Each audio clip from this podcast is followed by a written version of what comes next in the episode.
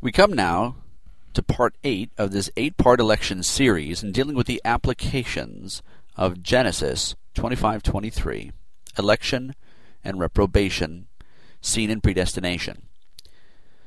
As you recall, as I've been quoting as a springboard text, Genesis 25:23, and the Lord said to her, Two natures are in your womb, and two peoples from within you shall be divided. The one shall be stronger than the other, the older shall serve the younger. Remember that God had told Rebekah this Jacob had been chosen over Esau. God's plan of loving Jacob over Esau has a purpose. And in taking the doctrine of election and reprobation and applying that to the Christian's life, election's influence has a particular effect upon the saint's soul. Election should move us to mourn for sin. Matthew 5 4. Blessed are they that mourn, for they shall be comforted. You cannot be comforted by uh, the doctrine of election until you mourn for sin. If there is no need, there is no need of salvation. Election cuts down the wickedness of pride. Our speech is transformed from the I did this, I believe this, I exercise this, to Christ did.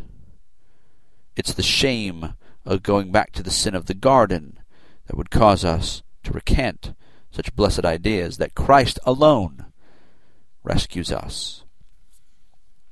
Election buckles our knees to humility and devotion before God. Do you pray? Do you read your Bible? Do you meditate on God? Do you have utter reliance upon Him? When we know God did not have to send His Son for us, we should be utterly humbled before Him. James, Jesus' brother, despised Christ. His own brother despised him. He was not sanctifyingly faithful until later when regeneration worked within him. It was said of James in church history that he had the knees of a camel, for his devotion to God was great in bringing him kneeling before God. Election should give us weak knees. Election teaches us that we are nothing and that God is everything. Should we not believe ourselves to be worthless before God? Should we not be base and lowly, and God be high and exalted? If our view is anything less, our view is less than scriptural. 1 Corinthians 1 28 and 29. And base things of the world and things which are despised God has chosen, yes, and things which are not, to bring to nothing things that are, that no flesh should glory in his presence. Election teaches us that we are nothing and that God is everything. Secondly, election liberates us from ourselves and secures us in God. Shall we be bound to ourselves as little saviors, or take Christ's place as Savior?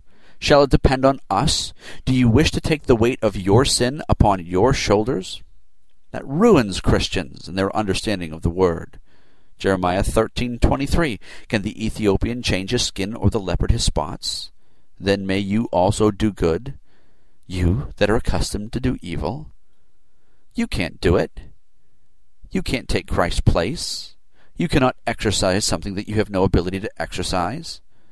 Oh, if you can exercise that, why not then exercise your own justification, your own sanctification, your own glorification? You know these cannot be the case, so why think you can save yourself? Iraq was not liberated in and of itself from Saddam Hussein.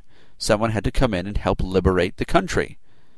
Sin is like an army which has overtaken you, and you need to be liberated by Christ. If you could have liberated yourself, then you have never allowed yourself to be captured by the awful power of sin in the first place.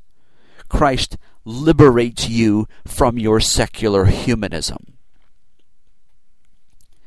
when we are liberated by Christ from ourselves and our sin, we become secure in God instead. John 10:29. My Father, which gave them to me, is greater than all, and no man is able to pluck them out of my Father's hand. You can never be taken out of the Father's hand. A son shall always be a son. You children shall be God's children forever. Your children, if you have any, shall always be your children. It does not therefore depend upon our effort or our strength, but rather Him who has redeemed us, Jesus Christ. Think of the perseverance of the saints in such way. More secure than any car alarm. Thieves break in and run off with your goods. But when you're elect of God, Satan has no power to steal you to hell. You have no power to throw yourself into hell. The world has no power to capture you and bring you to hell. And those who are secure demonstrate their fruit, their spiritual fruit, and they bring it forth, because they are children of the great King. And the sooner you realize your worthlessness in Christ, you become secure in God's worthiness to save you. Thirdly, election gives our lives meaning to glorify God.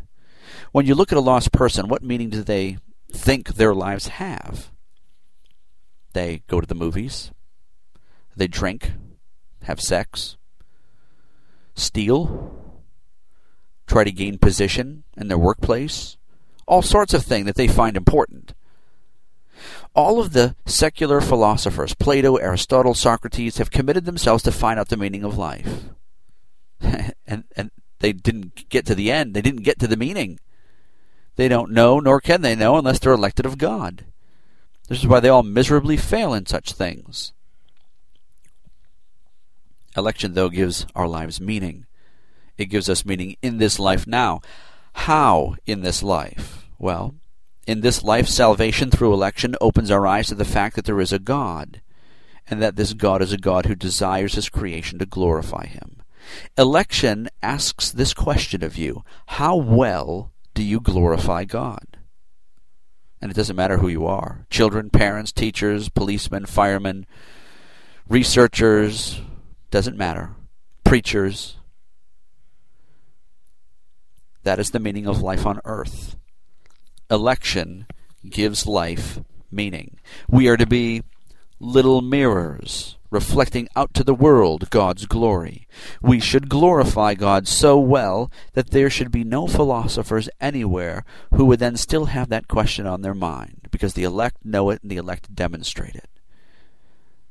Election makes our witness meaningful for us because we know that there are brethren out there who are going to be saved, and God may just use you to save them. Election gives us meaning in the life to come because we'll serve Christ before his throne into eternity. 1 Corinthians 6 2 and 3. Do you not know that the saints will judge the world? Don't you know that we shall judge angels? Revelation 19:5 demonstrates our worship of the glorious one.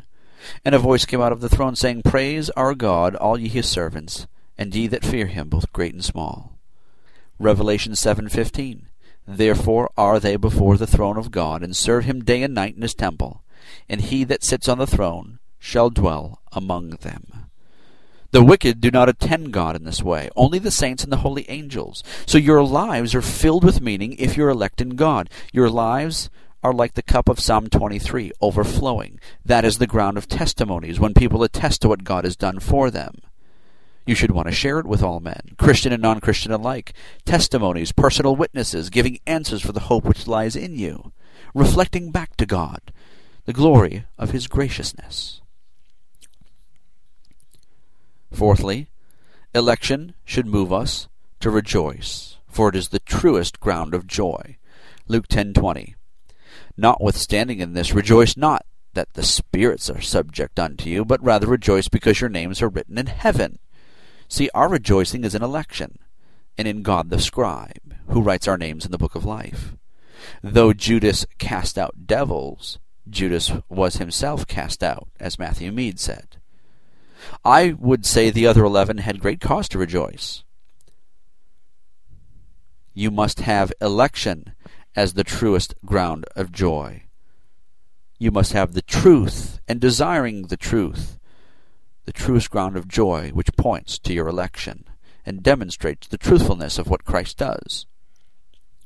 Jesus did not say, Rejoice in your discipleship to me, or rejoice in that you have left all to follow me, or rejoice that you cast out devils, or that you have chosen me, but rejoice that your name is written in heaven. God the scribe placed it there. Philippians 4 3 and 4. And I entreat you also, true bondsmen, help those women which labored with me in the gospel, with Clement also, and with other with other my fellow laborers, whose names are in the book of life. Rejoice in the Lord always, and again I say, rejoice. Is there anything more sublime to rejoice about than election? People are always spirited at a football game. I mean, think about the, the preparation they have, painting and painting their skin and the and the weird banners they have, and they're all ready to do it again for the next game, for the next year, year after year. Do you take on more of a spirit for Christ? Do you talk about the sovereign election of God in your life? It is the truest ground of joy. It is the foundation of the spiritual building in Christ's city. To rip out election from the gospel is as to rip out the beating heart of a human being. And if the heart beats, then it's alive. Fifthly, election should cause us to love the brethren and promote the same. John 13:34 A new commandment I give unto you that you love one another as I have loved you that you also love one another. By this shall all men know that you are my disciples if you have one love to another. Christians are commanded by Christ to love each other and this love stems from their common union in Christ. 2 John 1 2 The elder unto the elect lady and her children whom I love in the truth Loving one another is a privilege. It's a benefit of being elect. A privilege because we see Christ through our brethren. A benefit because we're able to minister in love to them. 1 John 4 7. It is part of an exclusive group called the church. Beloved, let us love one another, for love is of God, and every one that loves is born of God and knows God. You see, the world does not love. It doesn't know how to love, and will never know unless they're saved. You must belong to the elect group of the believers, the church, to gain the privilege and benefit and responsibility of loving one another. Election is the ground of our love, for without election there is no love. I often think about a married couple who's been married for forty years or so, but they're not saved. Such grief comes over me in thinking about such things. What what kind of love do they have? What base aspect of a glimmer of love do they share? Christ's election gives us warrant to love because in his death and in his resurrection he lavishes upon us the base and worthlessness of our corrupt people. Love unlike anything anyone could ever experience in this life. The God of love sent his one and only Son, and his love is seen for his saints in his sure election of them. 1 John 4:11 Beloved, if God so loved us, we ought also to love one another. In knowing God loves you, and in knowing your own election in Christ, you should then be able to share your joy in love with your brethren who are loved by God and should be loved by you. When was the last time you called your elect brother or sister in love, to comfort them, to have a reasonable conversation with them? Even a high school teacher knows all the names of their students. Church may have 60 people in it. How many of you in the last year made it a regular habit of calling somebody in your congregation? How many of you have an intimate relationship with your elect brother and sister? How many of you show it? And not only are we to love one another, but we're also to promote loving one another with fervency, knowing that the time of our stay here on earth is short. 1 Peter 1:22 seeing you have purified your souls in obeying the truth through the Spirit unto unfeigned love of the brethren, see that you love one another with a pure heart fervently. I mean, car advertisements abound in every area of paid advertising. You can't live without a car. Oh, what a feeling you get when you buy a car. You'll be tough if you buy a car. And their whole ploy is to try and get you to believe that you can't go another moment without their car. And billions of dollars and millions of man hours worldwide are spent on the importance of buying a car we should do more in love. What do Christians do to promote love? What do you do to demonstrate God's election of you in love to your brethren? Your knowledge of Christ, being elected by Him, having His extravagant love poured out upon you, should inspire you to promote this same love among the brethren. We want everyone to know about the love Christ has for us because we've experienced this love firsthand. And I would even say that those who don't show forth their love for the brethren aren't saved. The scriptures say that. For only those who are born of God know what love is. Sixthly, election should move us to love Christ and find him most precious. That is the spring and fountain of salvation in our lives because of our election in Christ, that we love him so. 1 Corinthians 16:22 If any man love not the Lord Jesus Christ let him be anathema maranatha. We are to love Christ exceedingly and the apostle here tells us that if we do not love Christ in such a way that we shall be anathema which is cursed to hell maranatha when he comes there is no gray area when it comes to election. You're either saved and under the blood, one of the elect of God, and you shall escape the curse when he comes, or you're lost. And you won't escape the curse when he comes because you're not wholly committed to Christ. You don't have an interest in him. But an elect saint, knowing his election, is completely safe and secure from all alarm because of Christ Jesus. The saints of God find Christ the most precious possession of their soul. And that is the great litmus test, whether or not you have an interest in Christ himself. Ephesians 3:19 and to know the love of Christ, which passes knowledge, that you might be filled with all the fullness of God. Elect saints know that they may be filled with God as they love Jesus Christ. Hungering and thirsting after righteousness, which comes from Christ, is a saint's desire. Not only do we love him, but we must find him most precious. There's a line of ceramic figurines on the market called Precious Moments all sorts of occasions graduation, baby, wedding, Father's Day, Mother's Day, and the like. People buy these figurines because they mark those precious moments. How do you mark Christ and his work upon the cross? How is it exceedingly precious to you? 1 Peter 2 7 says, Unto you therefore which believe, he is precious. Do you believe? Is Christ precious to you? There should be nothing we find more lovely or more precious than Christ. For it is through the blood of the Lamb of God by which we obtain our election. What a precious doctrine to believe. Next, election is one of the greatest doctrines a preacher can preach and that you can hear. Revival always occurs around this doctrine, not others, if you look through church history. It occurs around the doctrines of grace. Augustine in Africa, Wycliffe in England, Luther in Germany, Calvin in Switzerland and France, Cromwell and the Puritans later in England again, John Knox in Scotland, the Pilgrims in Holland, Jonathan Edwards in America, George Whitefield in his revivalist sermons. All the revivals of church history revolved around the doctrines of grace. Those preachers who have the privilege of preaching these glad tidings are awed and inspired when the gale of the Holy Spirit fills their churches. You say, What about now? I'll tell you. Do you hold election dear to your heart? Does Christendom at large hold it dear to their heart?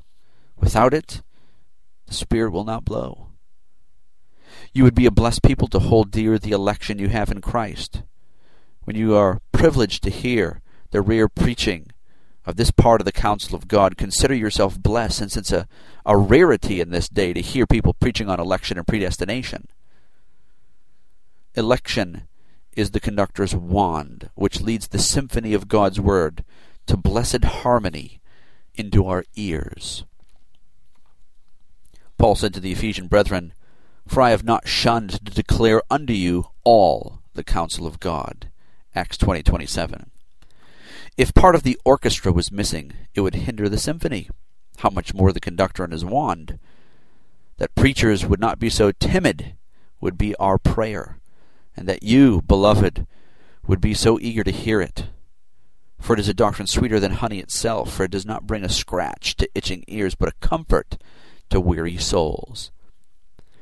I created this series for a Puritan's mind because I want to demonstrate the extravagant love that Christ has for his elect, and the reality of God's retributive justice upon the wicked because the church needs to be comforted by God's sovereignty. I don't preach it just to be right or to win a fight or argument. I don't preach it to show off or to dazzle you with Greek and Hebrew words.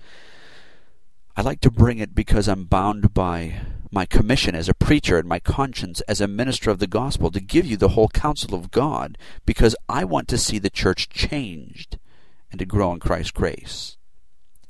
To grow in grace is the whole of our lives, and I would hinder that growth if I left out something as crucial as God's electing power. The fruit of my labor in my study to prepare, not for me, to God in Christ first, but here also for you, the listener. I desire to see before my eyes, before emails that are sent to me, before letters that are sent, your growth in grace.